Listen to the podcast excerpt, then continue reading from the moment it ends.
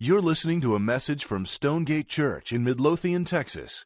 For more information about Stonegate and additional audio resources, visit stonegate church.com.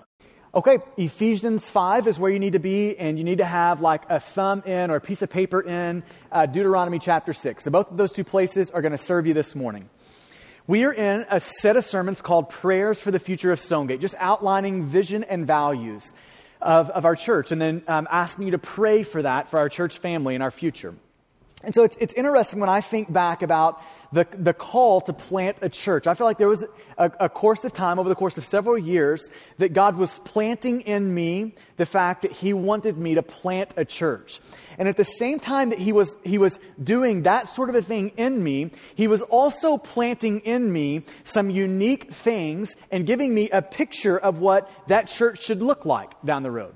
And, so it's just interesting to look back on how there was a couple of moments that happened uh, kind of in the, the formative years that led up to planting Stonegate, where God just started to plant some things in me that were just simmering. They didn't really have an outlet at that point yet, but were just simmering that I knew that when Stonegate began to take shape, that these things would be really influential, that I knew that God was going to want me to weave these things into the fabric of our church.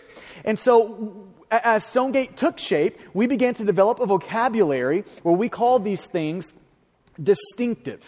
They're just flavorings of Stonegate, things that, that really early on we knew that God was asking us to plant in our place, almost like DNA in a place, that to weave into the fabric of, of what our place is and, and the life of Stonegate, the culture and the atmosphere of our church. And so I want to give one morning to, to address one of these distinctives that goes like this.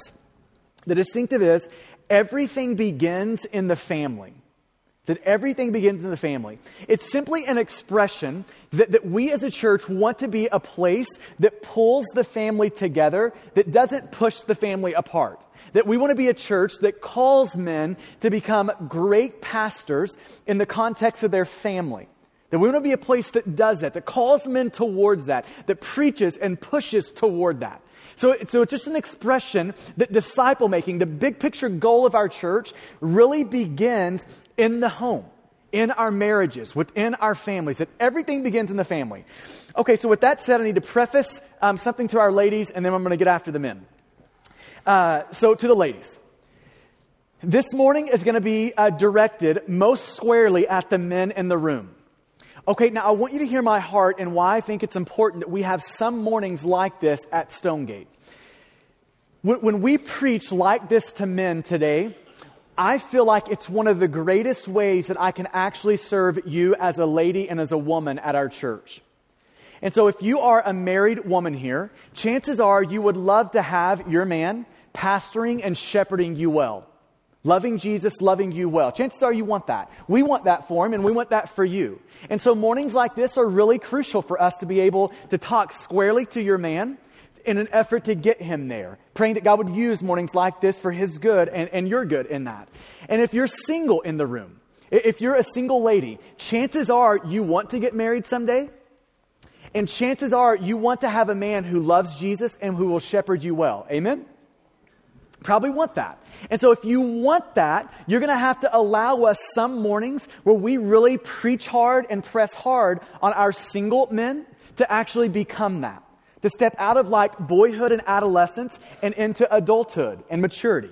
So you're going to have to give us mornings. You have to be patient with us as we really preach hard towards our guys in that way. And so mornings like this are an effort for us to serve you by preaching hard to your man. Okay, so with that said, uh, to the men, uh, I want to start like this. Um, I'm going to ask you to picture a moment in your future. It's going to be a little bit awkward. Um, but I want to ask you to picture a moment in your future, and especially if you're single, it's going to be awkward because you're going to have to imagine yourself as being married, having kids, and dying. And so I want you to picture the moment where you have died and you are in a casket. And there's a, a small group of people that have gathered in a room, and it's your funeral that you're looking at. And all of a sudden, your wife stands up out of that crowd and she comes around to the stage and she stands in front of a mic and she is about to open her mouth and try to honor you, her husband, with some words. Now, men in the room, I want you to think about this. In that moment, what is it that you want your wife to be able to say? What is it that you want coming out of her mouth? And, and I'll just tell you for me, here's, here's what I don't care about in that moment. I, I could not care less about anything she might say about Stonegate, about how good or bad I wasn't as a pastor in our church. I, I don't care if she says anything about um, how well I preached or how well I led. Do you know what I want Laura to be able to say in that moment on that day? Is I want her to be able to look at a group of people and to say something like this If I had life to do all over again, I mean, if I could make the decision, you know, now it's like 11 years ago, 10, 11 years ago, to marry Rodney again, I would gladly and happily say yes to that. I would want that. I mean, if I could go back to being 22, 23, 24, when we met, when we were courting, when we were leading up to all of that, if I could go back to that, I would say yes all over again. I, I would do all of this again. Okay, now I want you to picture your wife sitting down, and all of a sudden your kids stand up. And your kids come up to the microphone and they're about to open their mouth to try to honor their dad. What is it that you'd like for them to say? It, I, could, I could not care less if my kids mention Stonegate, if my kids mention preaching, pastoring in our church. I could not care. You know what I want my kids to be able to say? That that man right there was a man of God. And he played the most influential role in my life for Jesus. That's what I want them to be able to say. I want Hannah to be able to say that. I want Caleb to be able to say that. I want Eva to be able to say that. I want my kids to, to, to know and, and see and believe the most influential earthly person in their life that led them to Jesus is right there. And, and so here's the thing, men. If we want to be able to say that someday, we want, if we want our wives to be able to say that, our kids to be able to say that, if we want like a God honoring life, a God honoring marriage, a God honoring house where our kids could actually honestly say something like that, it's going to require us to start asking some hard questions now. It's going to require us to ask some questions about the habits in our life about how we're pursuing our kids, how we're pursuing our wife, how we're cherishing our kids, how we're cherishing our wives. It's going to have, we're going to have to ask some hard questions about that. And Paul's about to help here. So that's going to get us into Ephesians chapter 5. Ephesians 5. Paul starts it out like this in verse 22. One of the best sections on marriage and family and parenting in the entire Bible. Um, Ephesians 5, starting in verse 22, Paul says this Wives, submit to your own husbands as to the Lord. For the husband is the head of the wife, even as Christ is the head of the church, his body, and is himself its Savior. Now, as the church submits to Christ, so also wives should submit in everything to their husbands. Two things, we could talk a long time about these couple of verses here, but two things I want you to see. Number one, is that marriage is intended by God to be a metaphor of the gospel. That, that, that, marriage, this whole thing of a man saying yes to a woman and a yes saying yes to the man, that whole thing is intended by God to be a living, breathing picture of how Jesus loves and pursues the church and how the church responds to Jesus. That's what your marriage is intended by God to do. So your marriage is not primarily for you and your enjoyment or happiness, although I hope you get plenty out of it.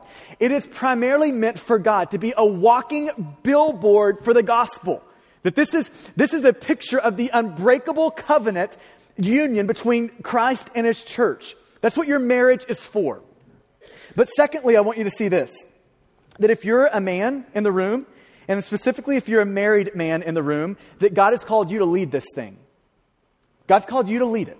So, like when, when, when you signed up for marriage, when, when you slid that ring on the finger and you said, I do, you didn't just sign up to be a husband.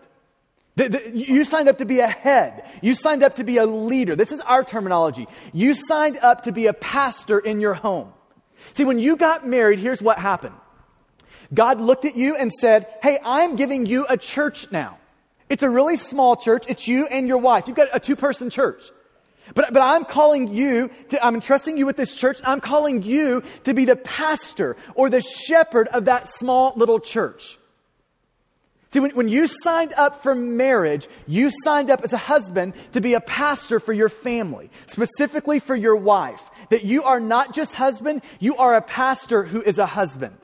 This is the, the role, the calling God has put on you. Now, if we're honest around the room, here's the truth for most men. We have no idea as to what that looks like. So Paul's going to help. Verse 25. How do we do this? Paul says this Husbands, okay, if you're going to be the head, if you're going to be a pastor, this is what it looks like. Husbands, love your wives Love your wives. That's what it looks like to be a good pastor, is you love your wife. This is the one command in the passage that in the context of this covenant union, this is the call God has put on you if you're a man. You are to love your wife. That's the command. Love your wife. The question is, what is the standard? What, how do we love our wife? What does love of our wife look like? He goes on to clarify. How do you love your wife? As Christ loved the church. That's a pretty high bar, isn't it? Yes, that, that's a true statement. That is a high bar. You know what he's saying? That, that your standard in your marriage, the standard for how you love your wife is not how your dad loved your mom. Some of you had great pictures of that. Some of you had terrible pictures of that. But here's the, the, the end game. It doesn't matter because that's not your standard. He doesn't say in here, um, hey, love your wives as your friends love their wife. It doesn't matter how your friends are loving their wife. He says, You love your wife how? As Christ loved the church. That's the standard. That's the bar. That's what we're shooting for. But when we're talking about pastoring in the context of your house, we are talking about loving your wife as Christ loved his church. That's the standard. You, you love your bride as Christ loved his bride, you. This is how we're supposed to love our wife. Now, I want to give you five um, statements that will help give some body and build out what it means to, to love our wives this way as Christ loved the church. So, so how does Jesus love the church? How does Jesus love his bride? Here, here's the first thing we could say about that is that Jesus initiated. He has an initiating love. He initiated with us. So if you're a Christian in the room, it's really important that you know this. Do you know why you're a Christian? Because God initiated with you. That's why you're a Christian. Because God ran you down. See, you know why? Do you know why grace is so remarkable? It's because it's a response to your rebellion and hard heartedness toward God. That's what makes grace so amazing. Is you didn't earn it. As a matter of fact, you did everything you could to like not deserve it, to like demerit it. You didn't, you didn't earn it and you don't deserve it, but God initiated it. He came after you. He pursued you even in your rebellion. This is the sort of initiating love of God towards you. If you're a Christian, you're a Christian because God initiated. God, God melted your heart, your hard heart with the heat of initiating love. This is 1 John 4 19.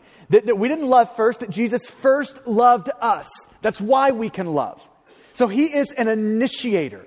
So, because Jesus initiated with us, here's what that means in the context of marriage for men. That means that we are to initiate with our wives.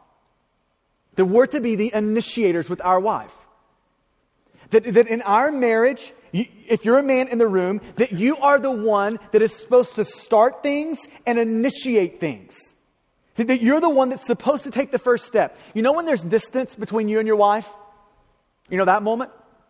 It's you taking the first step. You know when there's conflict that's not resolved? It's you taking the first step. You know when there's a problem that's recognized? It's you taking the initiative. You taking the first step. You initiating, with that same sort of initiating love that Jesus has loved you with, you, you turning that and responding to your wife in the same sort of a way. And let me just clarify this that when we say that Jesus initiated with us, so now we can initiate with our wife, we are saying that Jesus' love toward us is not only the model of our love toward our wife, but it's the motivator of our love toward our wife. That it's when we see that God has initiated with us, like when we feel that deep in our bones, that we can start initiating with our wife. Now, all of that sounds pretty simple. But I'm just amazed at how seldom that plays itself out. See, a lot of us get trapped in our marriages into just a self centered downward spiral. So, so, this is what a lot of our marriages look like. Our wife didn't give us something we wanted, so we don't give her something she wants. And the next time she wants something, or, or she knows that we want something. She, she, doesn't give us what we want because we didn't give her what, what she wanted. And, then the next time that, that we know she wants something, we, we don't initiate, we don't give her what, what she wants because she didn't give us what, what, she, what we wanted. And we get in this downward spiral of, well, they didn't do it, so we're not going to do it. They didn't initiate, so we're not going to initiate. They didn't take a step toward us, so we're not going to take a step toward them. And man, here's, here's what I'm saying in this. It is always, always, always your responsibility to break that cycle. In other words, your initiating love toward them is not dependent upon their love of you. There's not like an exception clause in any of this. There's not like a love her as, as Christ loved the church unless she doesn't take the first step toward you. That doesn't exist. It is you initiate regardless. You take the first step regardless. See, and, and here's, here's the key in all this. It's Jesus as model and motivator. We can live in this demand of Jesus to initiate when we start to see that Jesus has done for us what he demands of us. That, that Jesus loved us and initiated with us when we were unlovable. And when you feel that deep in your bones, you know what that's going to unleash and empower you to be able to do to your wife? Love her when she's not lovable. And she's going to be there at some point, just like you're going to be there at some point. But when you see that, that God, through Jesus, has loved you when you're unlovable, it's going to allow you, it's going to fuel and motivate you to initiate toward your wife, to take the first step toward your wife, when she is unlovable. That, that Jesus, He initiates with us so we can initiate with our wife. So let me just push pause here and ask the question. Men, would this describe you in your marriage? Are you the initiator? When things need to be done, do you initiate that these things need to be done? When, you see a problem in your marriage, are you apathetic toward that or do you initiate, let's get some resolution, let's start to work through this?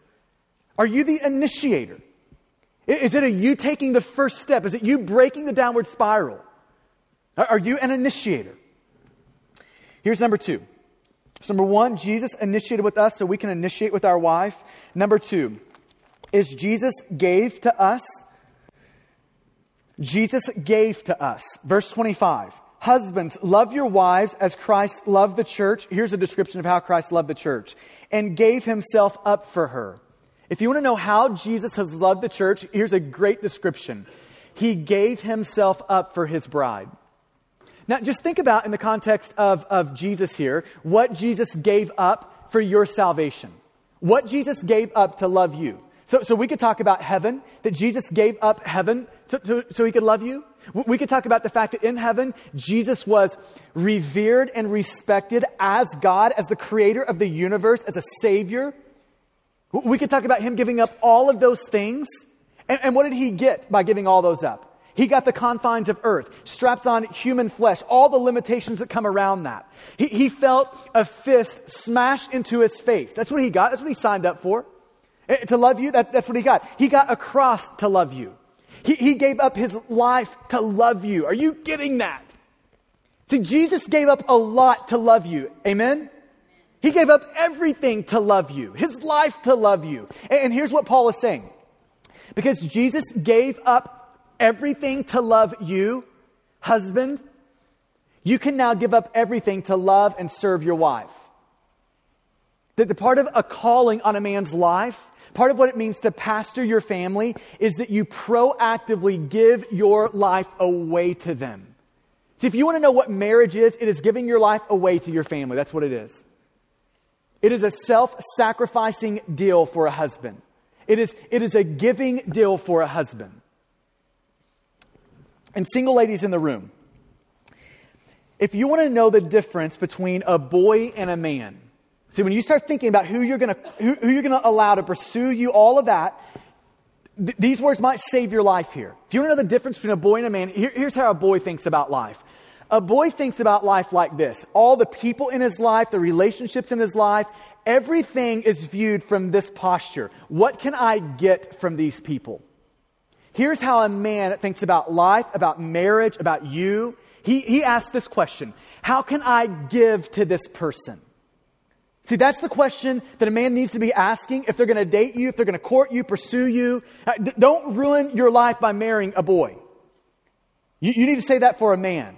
And in marriage, husbands, you need to ask yourself the question Is my posture towards my wife, towards my marriage, a what can I get out of this thing?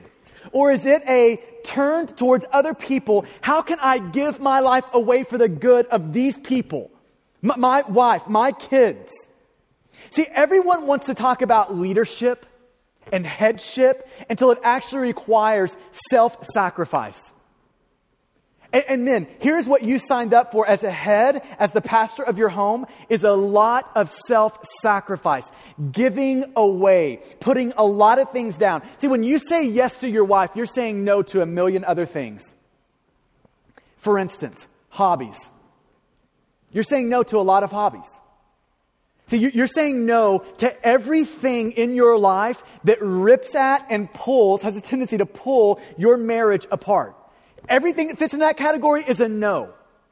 See, there's a lot of men who really think becoming a scratch golfer is more important than having a good marriage. That's a terrible trade. There's a lot of men who think playing fantasy football is more important than their marriage. A horrible trade. There's a lot of men who thinking working more so they can earn more is worth their marriage. Terrible trade. See, there's a lot of things when you say yes to your wife that you are saying no to from then on. So you can protect your marriage, so you can protect your wife. See, it is a giving issue. And, and let me just talk real quickly here about one thing that if you're a man in the room and you are married, this is one of the most precious things you can give your wife.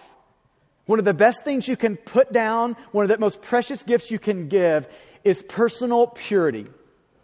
Your purity.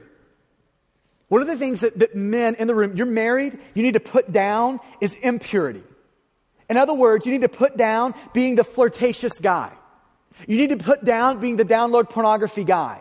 You need to put down having like roaming eyes guys. You, you need to put down all of those things. You need to put those things down. Like those no longer exist in you. Like those things are actively fought against. You, you, need to put down the, I'll leave like nine options open with other ladies over here just in case this doesn't work out thing. See, all of that dies when you become a married man, when you become a pastor in your family. All of that dies. See, we're talking about like a 1 Timothy 3 thing here of being a one woman man, having eyes for your wife, having a heart for your wife, saying no to, to everything else and this is how I feel about Laura and, our marriage. I want Laura to not just know that I love her, that I am for her and only her. I want her to feel that. Like, I want her to actually feel that I am for her, not just know it. So, so in our house, that means we don't have movie channels. Because I'm trying to communicate to her, I am for you. And anything that might not be for me being for you, I'm against it. We, we don't have it. And so part of being for Laura in personal purity means that there is no such thing as privacy in my life. There is no such thing as that. I don't have anything in my life that's private. And if you're a man in here that has private things, like your phone is private, your email is private, that is a bad mistake. See, one of the things you need to give up so your wife can actually feel that you are for her and love her is your privacy. So my phone stays out in, in, in, the open all the time. Laura can get my phone at any point, check any text message, any call, any message that's left on my phone. My computer, she can grab it at any time to check anything she wants to check on there. There is no such thing as privacy in my life. No such thing. I don't have privacy. Because I want my, my wife to feel the fact that I really love her. I'm for her.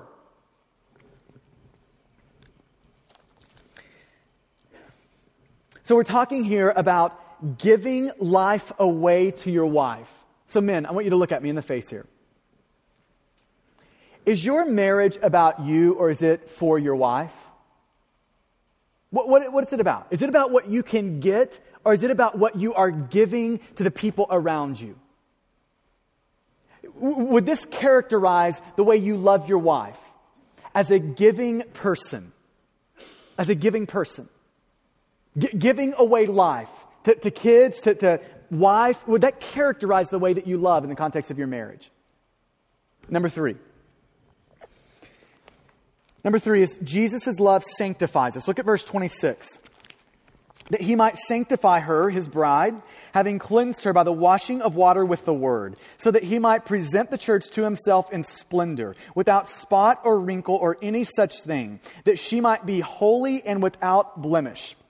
Here's what Paul's saying that the gospel gets even better than, than Jesus loving you when you were unlovable, that Jesus initiating when you were didn't want it. It gets even better than that. It gets even better than Jesus giving his life away for you. It goes even to the point where, where, after Jesus saves you, redeems you, he actually keeps on pursuing you, keeps on running after you and sanctifying you. Like, like he actually has a love for you that doesn't stop once he's got you. It's actually this love for you that when he saves you, he actually keeps working in your life, keeps working for your life to sanctify you.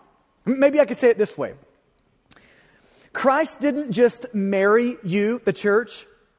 He actually now has determined and pledged himself to make you Christ like. Are you seeing that? That it didn't stop with him saving you, it goes on to him sanctifying you. He's actually now working for your good, pressing you into his image.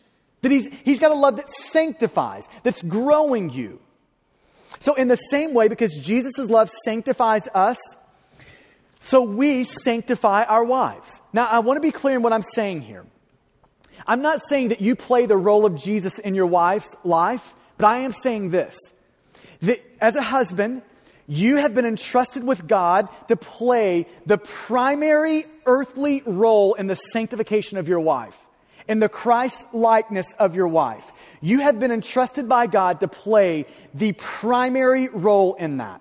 Let me say it this way I'm not called by God to be the primary pastor for your wife.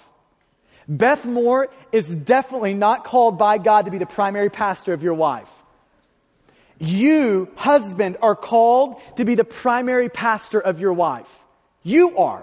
You're called to be the primary earthly figure in her life that moves her, that, that, that sanctifies her, that makes her more like Jesus. That is your role. God has entrusted that to you to shepherd and pastor her in that sort of a way. I recently was listening to a guy talk to a room full of church planters and their wives. And there was this interesting moment in, in the middle of what he was saying where he looked at the room full of church planters, people who wanted to plant a church someday, and he looked at them and said, uh, You know, I, I really think that in this room today, there are many ladies, wives, who are spiritual widows in the room. That their husbands are there physically, but emotionally and spiritually, they are far gone. And I just wonder how, how that would apply and settle over this room. How many spiritual widows we have here. Men who, I mean, good guys, work hard, provide physically for their family. But when it comes to the emotional needs of their family, are totally disconnected. When it comes to the spiritual environment and atmosphere of their family, totally, I mean, just disconnected from it. Just allowing their, their wives to be widows spiritually. Men, you have been called by God to play the primary role in their sanctification, which means they, they cannot be spiritual widows which means you have been entrusted by being a good pastor, walking beside them. So, so let me just ask questions like this Do you and your wife talk about Jesus? Like, y'all actually have conversations about God.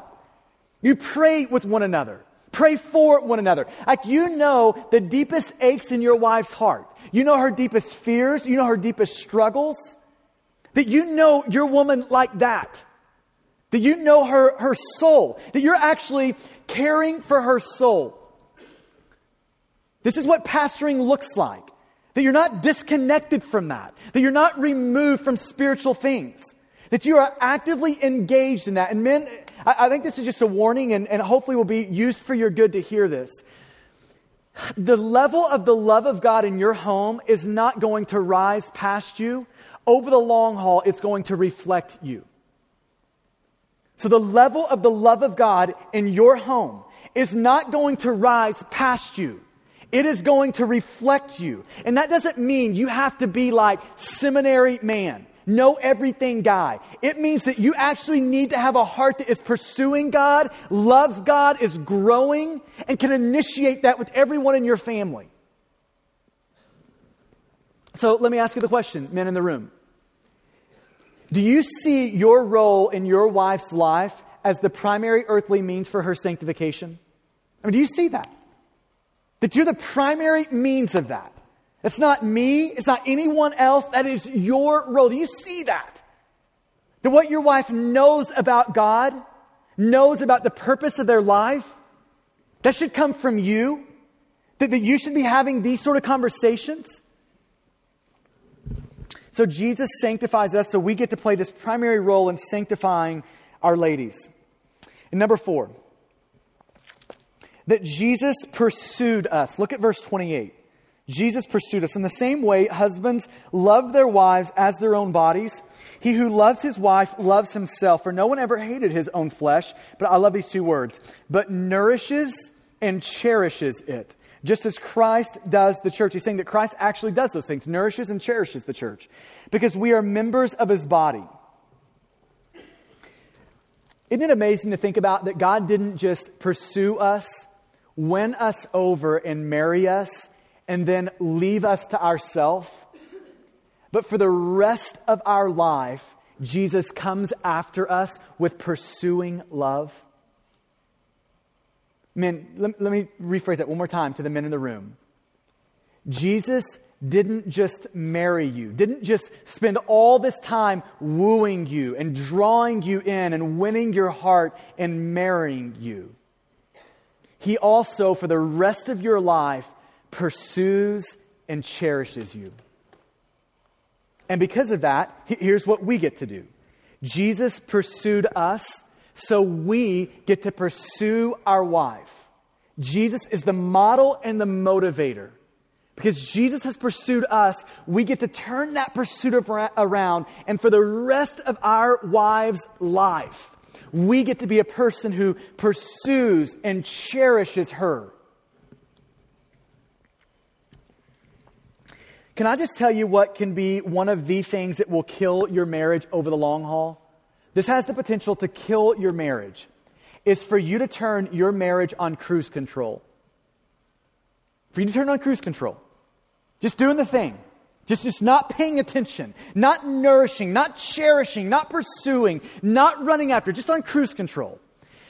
Um, I've got a pastor friend that planted a church about 10 years ago, and uh, great guy. His church just was busting at the seams. It did wonderful.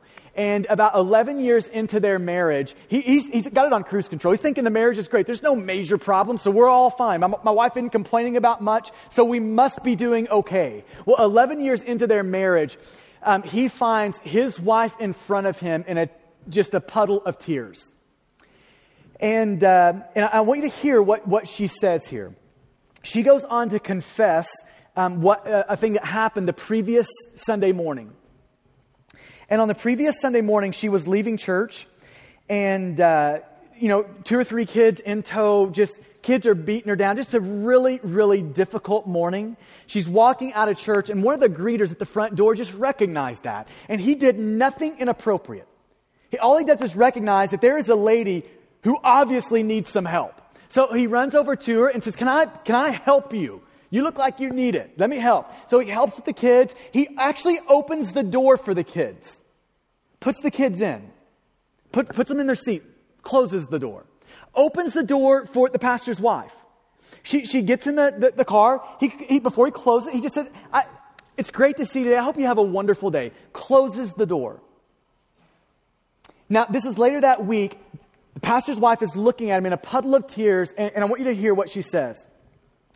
She says, I will never leave you. I'm not going to cheat on you, but I want you to hear this. That felt so good.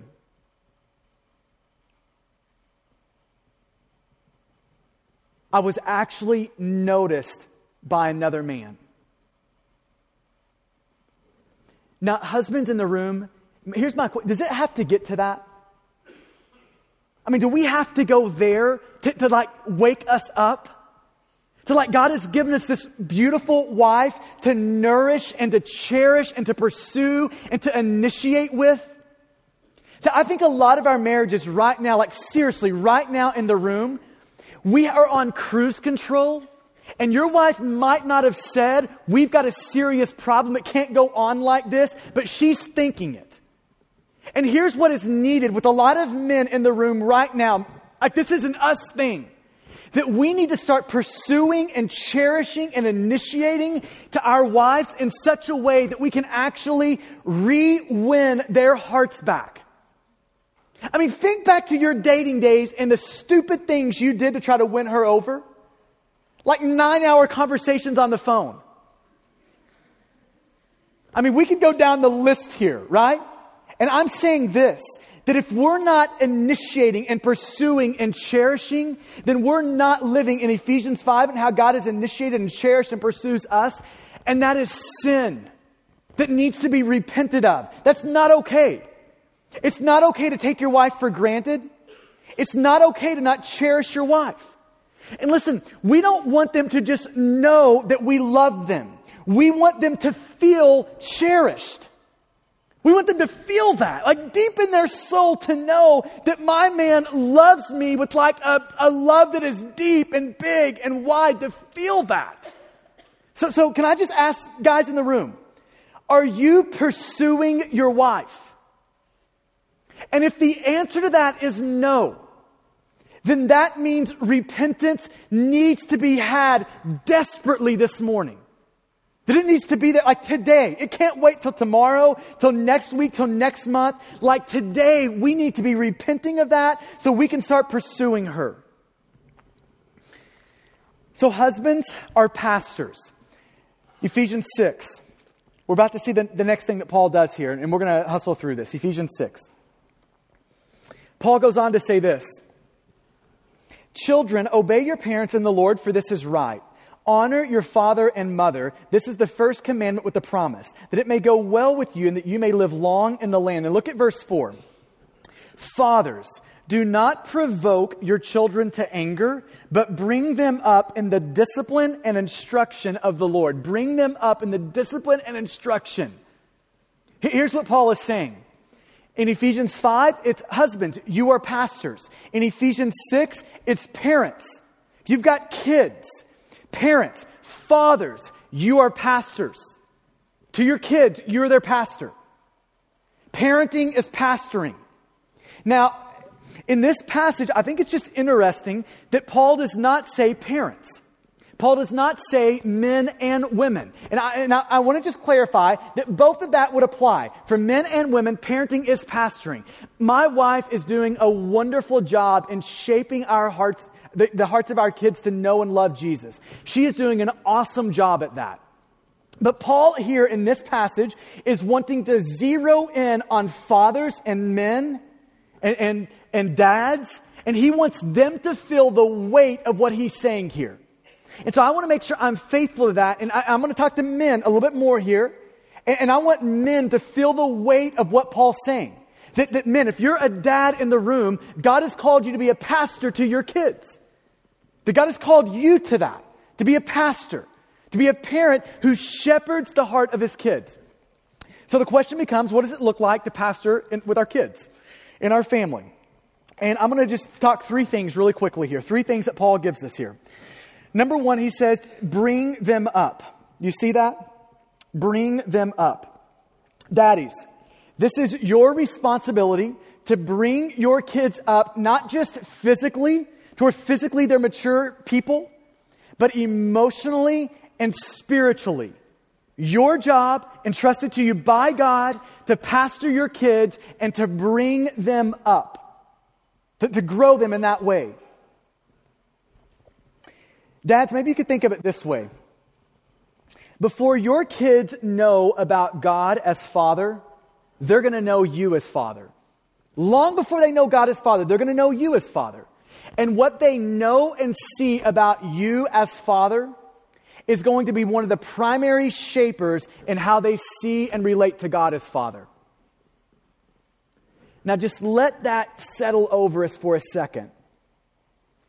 long before your kids are going to know God as Father, they're going to know you as Father in their life. And what they know and see in you as their earthly Father is going to be a primary shaper in how they view God as their heavenly Father. Selah. Think on that. Do you see the sort of weighty responsibility that God has given you here? I mean, do you see that? That, that dad, I'm going to speak to you on this, that you are going to be the most important spiritual influence for your kids. That you are. Before they know God as Father, they're going to see you as Father. And, and what they see about you as Father is going to shape how they view God as Father. So it's our role to bring them up in such a way that they have proper thoughts about God. That what they see in us is then reflected upon God. For, for, that, for that connection to be there and be appropriate. The word to bring them up. And secondly, th- this idea of bring them up is the same word used, the Greek word behind bring them up is the same word used in chapter 5, verse 29 for nourishment, nourishes. And that is an affectionate term, an endearing term. And that, that means that we have to cultivate endearment and affection between us and our kids. There are way too many sons and daughters when they think about their dad they think hard thoughts about their dad. Way too many. And dads, we have to be proactive in cultivating a softness between us and our kids. My dad, uh, we lived in a rural town in Oklahoma.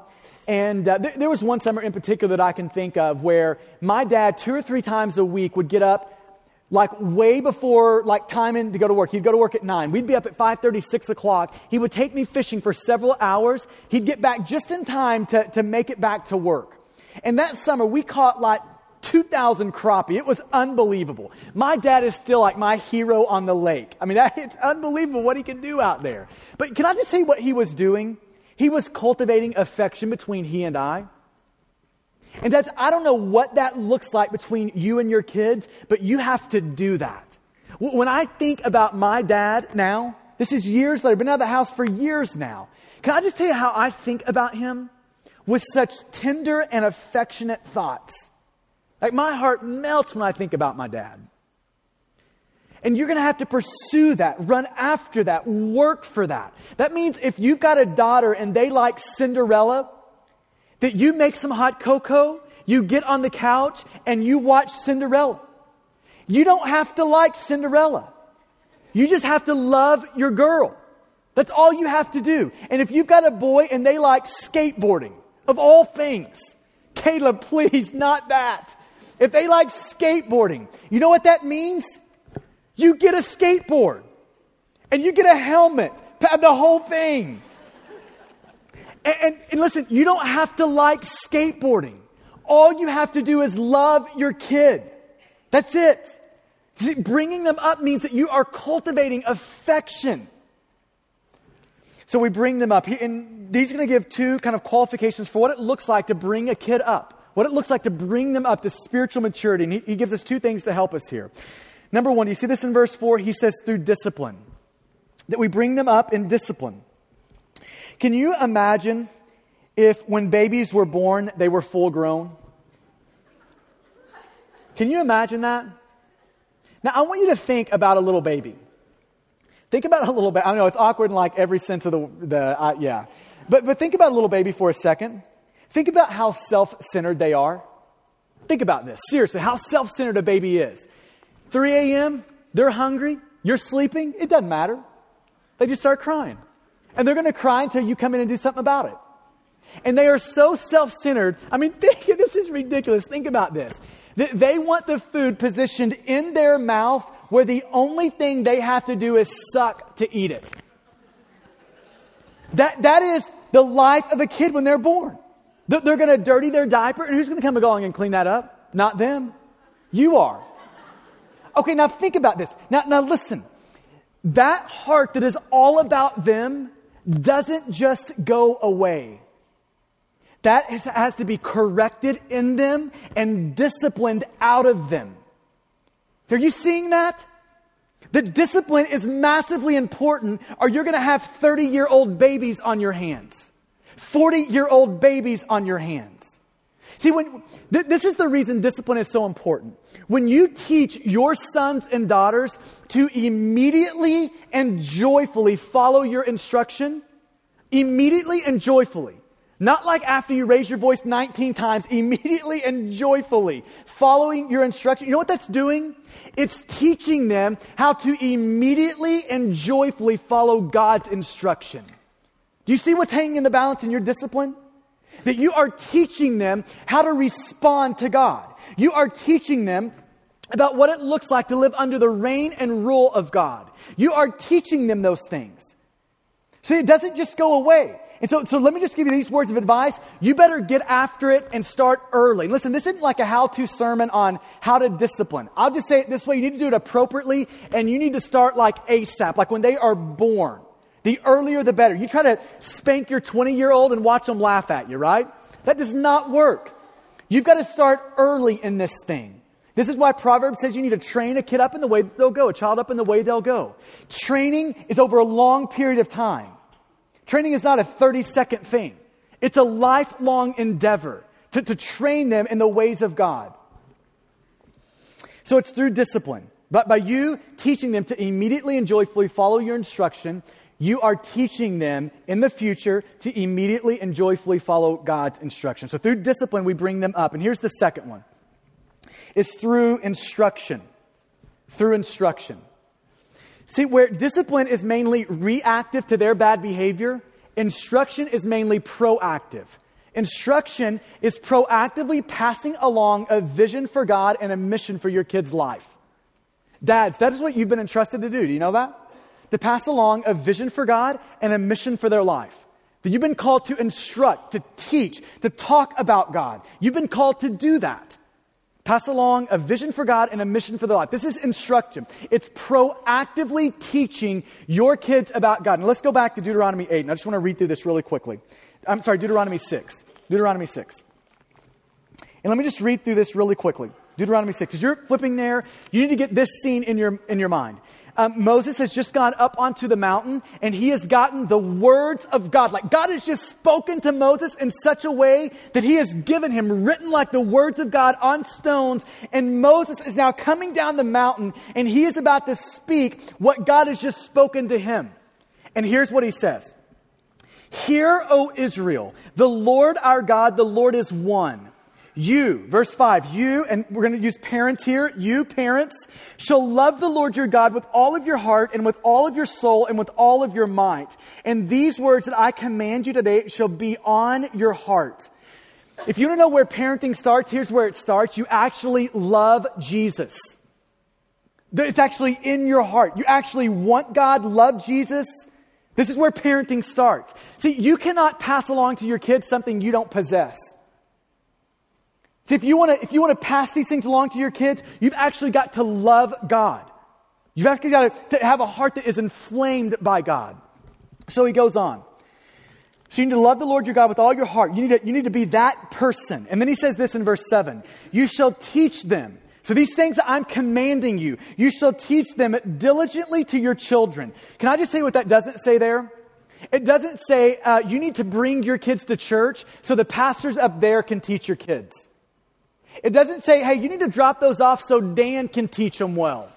It doesn't say you need to drop them off so, hey, people up there in the kids ministry, man, they will really make sure they're grounded well. It doesn't say that. It says that you, mom and dad, specifically dad this morning, that you have been entrusted with the responsibility to diligently teach your kids.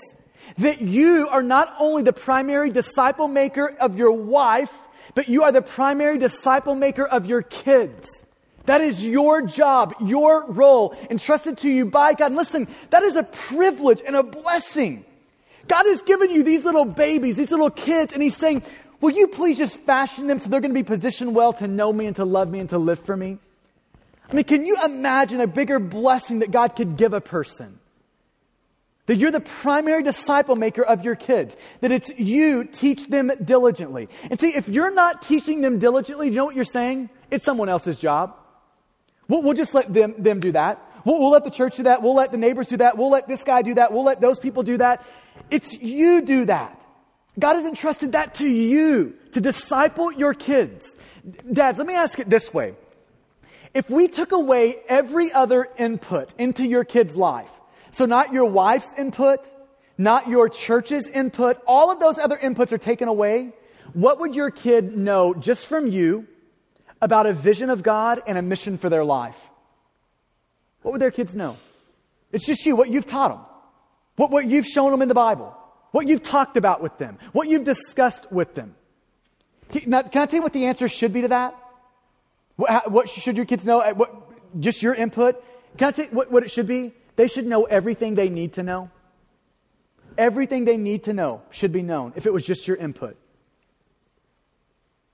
Everything they need to know should, should be there. As a general rule, if dads, if you drop the ball in this area, as a general rule, proverbial wisdom, it doesn't matter how well our church partners with you in, in helping your kids grow to maturity. It doesn't matter. Chances are your kids are not going to be positioned well before God. Now, let me give you the flip side of that. If you pick up this ball and do this well, can I tell you this? It doesn't matter how poorly of a job we do around here at partnering with you, your kids are going to be positioned perfectly to know God, to, to hear from God, to live for God, to love God. Do, do you feel that? You feel the weight of that?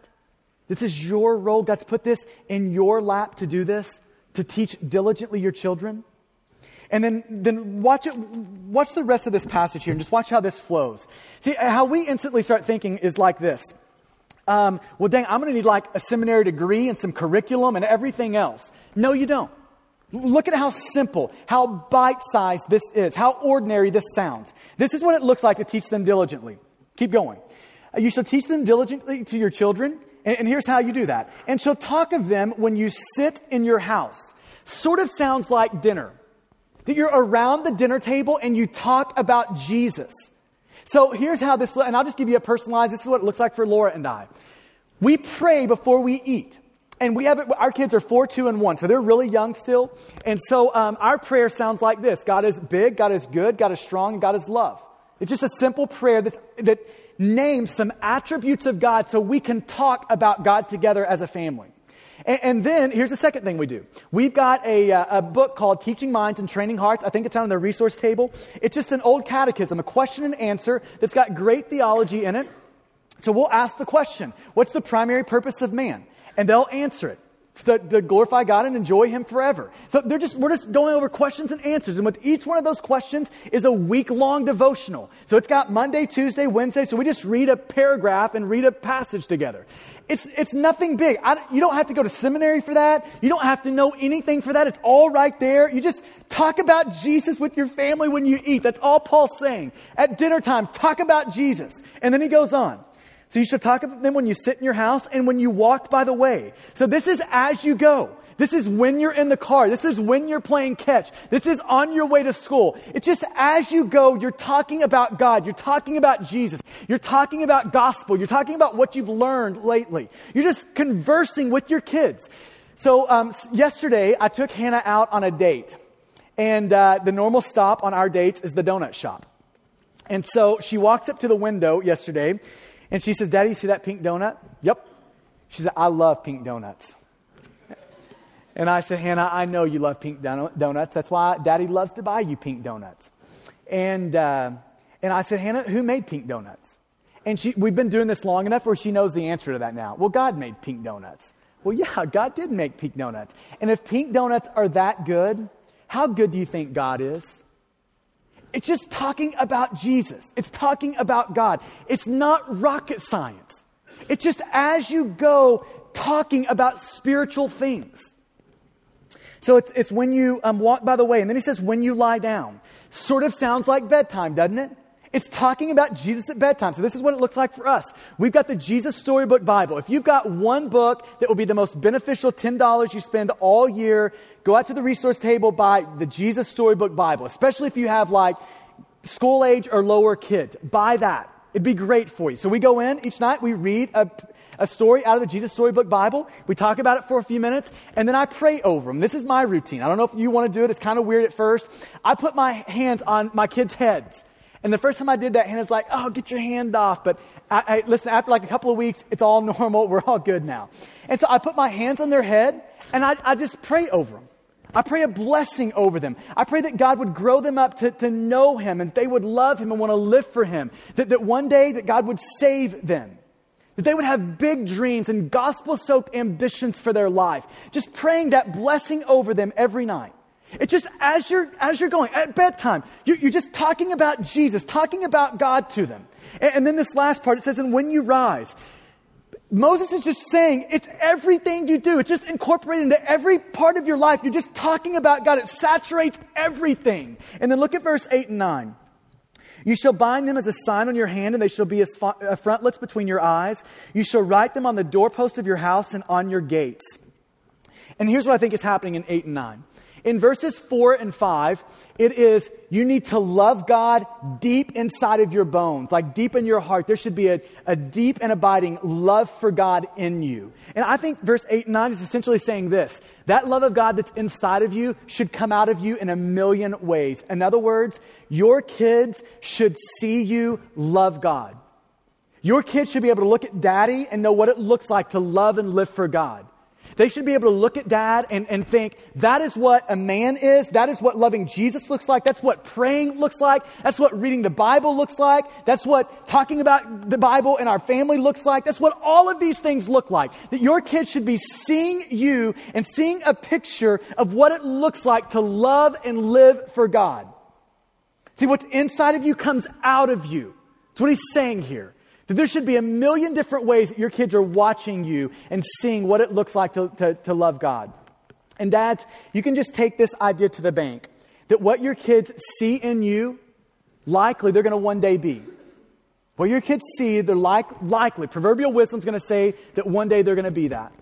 And they should see in their dad a heart that loves Jesus, wants Jesus, dreams about how to make an impact for Jesus. So let me end it with this. I've gone way too long today, so let, let me close with this.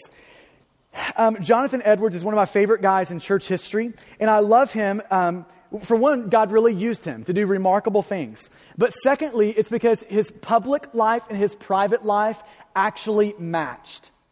Like he loved his family, was a great husband, was a great pastor to his kids. And dads, I want you to, to look up on the screen and read with me this quote from one of his daughters as she was probably in her teenage years. Listen to what, listen to what Esther, his daughter, said about him. Last eve, I had some free discourse with my father on, on the great things that concerned my best interest. I opened my difficulties to him very freely, and he freely advised and directed. In other words, we're talking about my deep struggles, and my dad is the guy I want to talk to about that. He, he knows about these things. She goes on. The conversation has removed some distressing doubts that discouraged me much in my Christian warfare. He gave me some excellent directions to be observed in secret that tend to keep my soul near to God, as well as others to be observed in a more public way. And then listen to what she says right here about her dad. What a mercy that I have such a father. Is there any dad in the room that wouldn't love for, for their daughter to look at them and say, What a mercy, what a mercy that God has given me my dad? What a grace that God has given me my dad. At 55, Jonathan Edwards died of a smallpox in, uh, vaccination. And when his wife got the news, she wrote this uh, journal entry, this letter to one of their daughters. So, this is Sarah Edwards, his wife, wrote this when she heard the news that Jonathan had died to her daughter Oh, my very dear child, what shall I say? A holy and good God has covered us with a dark cloud. Oh, that we may all kiss the rod and lay our hands on our mouth. The Lord has done it. He has made me adore his goodness that we had him, Jonathan, so long. But my God lives and he has my heart. And we could just say there, what a special lady. I mean, that is some unique words from a lady who just found out her husband died. But listen to what she goes on to say. Oh, what a legacy my husband and your father has left us. Who in here wouldn't want their wife to someday be able to say to their kids when you die, What a legacy my dad, your father, right, has left us? What a legacy that this man, what a blessing, what a grace from God. You know what she's really saying? If I had this whole thing to do over again, do you know what I'm signing up for? Another round with this man. And man, I pray that for our church. I pray that for your wife that she'll be able to say that. Your kids that she'll, they'll be able to say that. And for all of our men in the room that our marriages, our homes would be like this. And I'll just invite you to this last prayer for, for our families and for our men here. For the future of Stonegate, I'd invite you to be praying this God, make our men, our parents, into great pastors. Amen? Let's pray.